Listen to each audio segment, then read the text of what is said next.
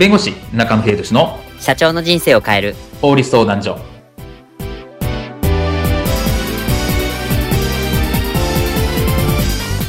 こんにちは弁護士の中野秀俊です。こんにちはアシスタントの堀内隆です。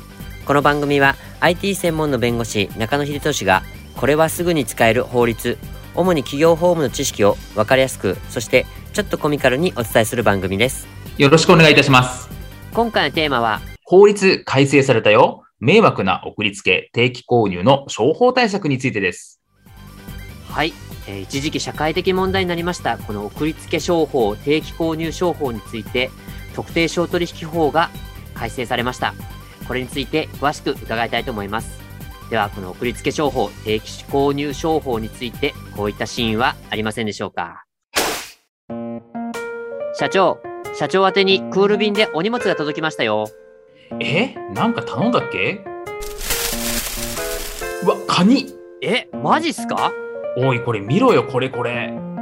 うわー本当だ。すっごいズワイガニ。社長どこから取り寄せたんですか？いや取り寄せたも何も頼んだ覚えないんだよな。え？あの送り状には何て書いてあります？うーん確かに俺宛てなんだよ。送り元はつけ送り株式会社の担当者ザキマル？他中身って何か入っていないですか？あこれか。何何？厳正な抽選の結果あなたに当たりました。初回プレゼントします。だって。へえ。なんか申し込んだんですか？いや何も裏面に何か書いてあるな。今回は無料でプレゼントですが次回から毎月1回お届けします。月額3万9800円です。っておいどういうことだ？社長それいわゆる送りつけ詐欺ってやつですね。なんだと？つけ送りのザキマル？ええ度胸しとんな。こうなったら目には目を歯には歯を。ハンムラビ法典の発動だ！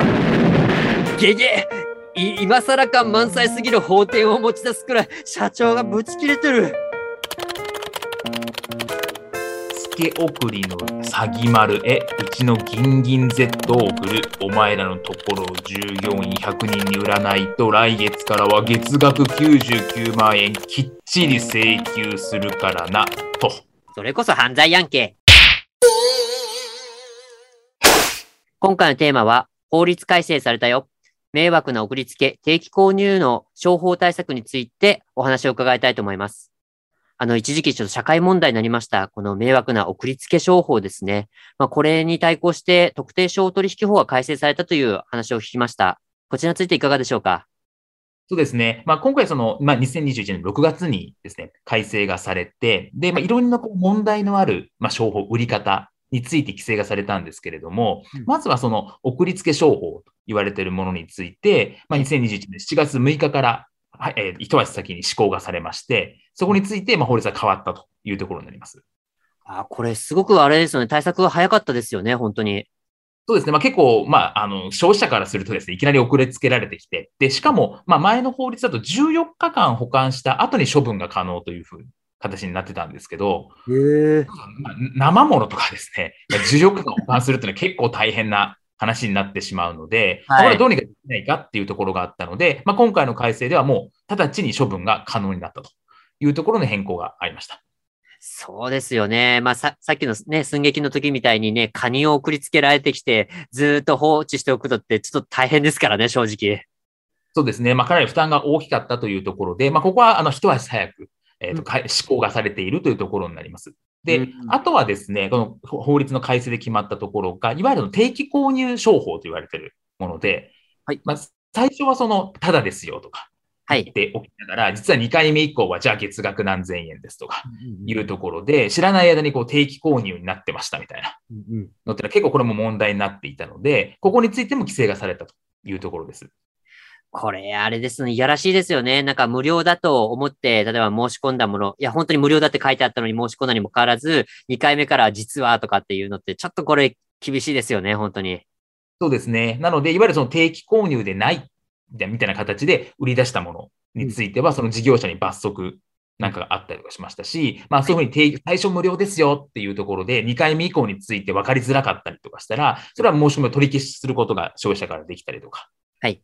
あまずその契約の解除の妨害の禁止といって、解除しようと思ったら、いやいやいや、これ今しない方がいいですよとか、いや、解除フォーム今ないんですよみたいなところで、契約の解除しないようにさせることも禁止がされて、それに対する罰則もつけられたという形になります。いやこれ本当にもう卑怯なことをしちゃダメですよっていうことを本当に明文化したあれですよね、一例ですよね。